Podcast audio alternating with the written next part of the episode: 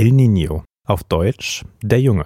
Der Begriff El Niño beschreibt ein natürliches Wetterphänomen, das alle zwei bis sieben Jahre auftritt. Seine volle Wirkung entfaltet es hauptsächlich im Pazifikraum und meistens um die Weihnachtszeit. Daher auch der Name El Niño, angelehnt an das Christkind. Aus noch ungeklärten Gründen schwächen sich die Passatwinde zwischen Australien und Südamerika ab oder kommen ganz zum Erliegen. Dadurch werden die natürlichen Meeresströmungen zwischen den beiden Kontinenten gestoppt oder sogar umgekehrt. Dieser Effekt hat erhebliche Auswirkungen auf das globale Wetter.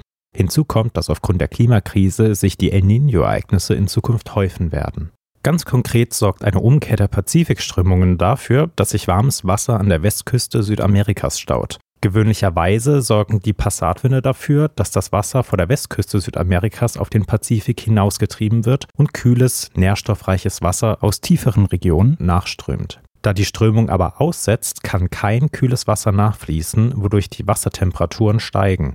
Das hat zum einen zur Folge, dass weniger Plankton gebildet werden kann, wodurch dann die Fischbestände sinken. Zum anderen sorgt das warme Wasser auch für eine höhere Luftfeuchtigkeit in der Region, was extreme Regenfälle beispielsweise in Ecuador oder Peru auslösen kann. Gleichzeitig verweilt das kältere Wasser vor der australischen Westküste und vor Südostasien. In diesen Regionen führt das zu enormer Trockenheit und erhöht die Gefahr für Buschbrände. Global gemessen erhöhen sich durch El Niño die Temperaturen und Wetterextreme verstärken sich. El Niño hat auch Einfluss auf den Jetstream über Nordamerika. Dadurch kommt es zu stärkeren Stürmen, mehr Nässe und kältere Winter, vor allem im Südosten der USA. Bei uns in Europa sorgt El Niño vor allem für stärkere Winde, mehr Niederschlag und häufigere Hochwasser.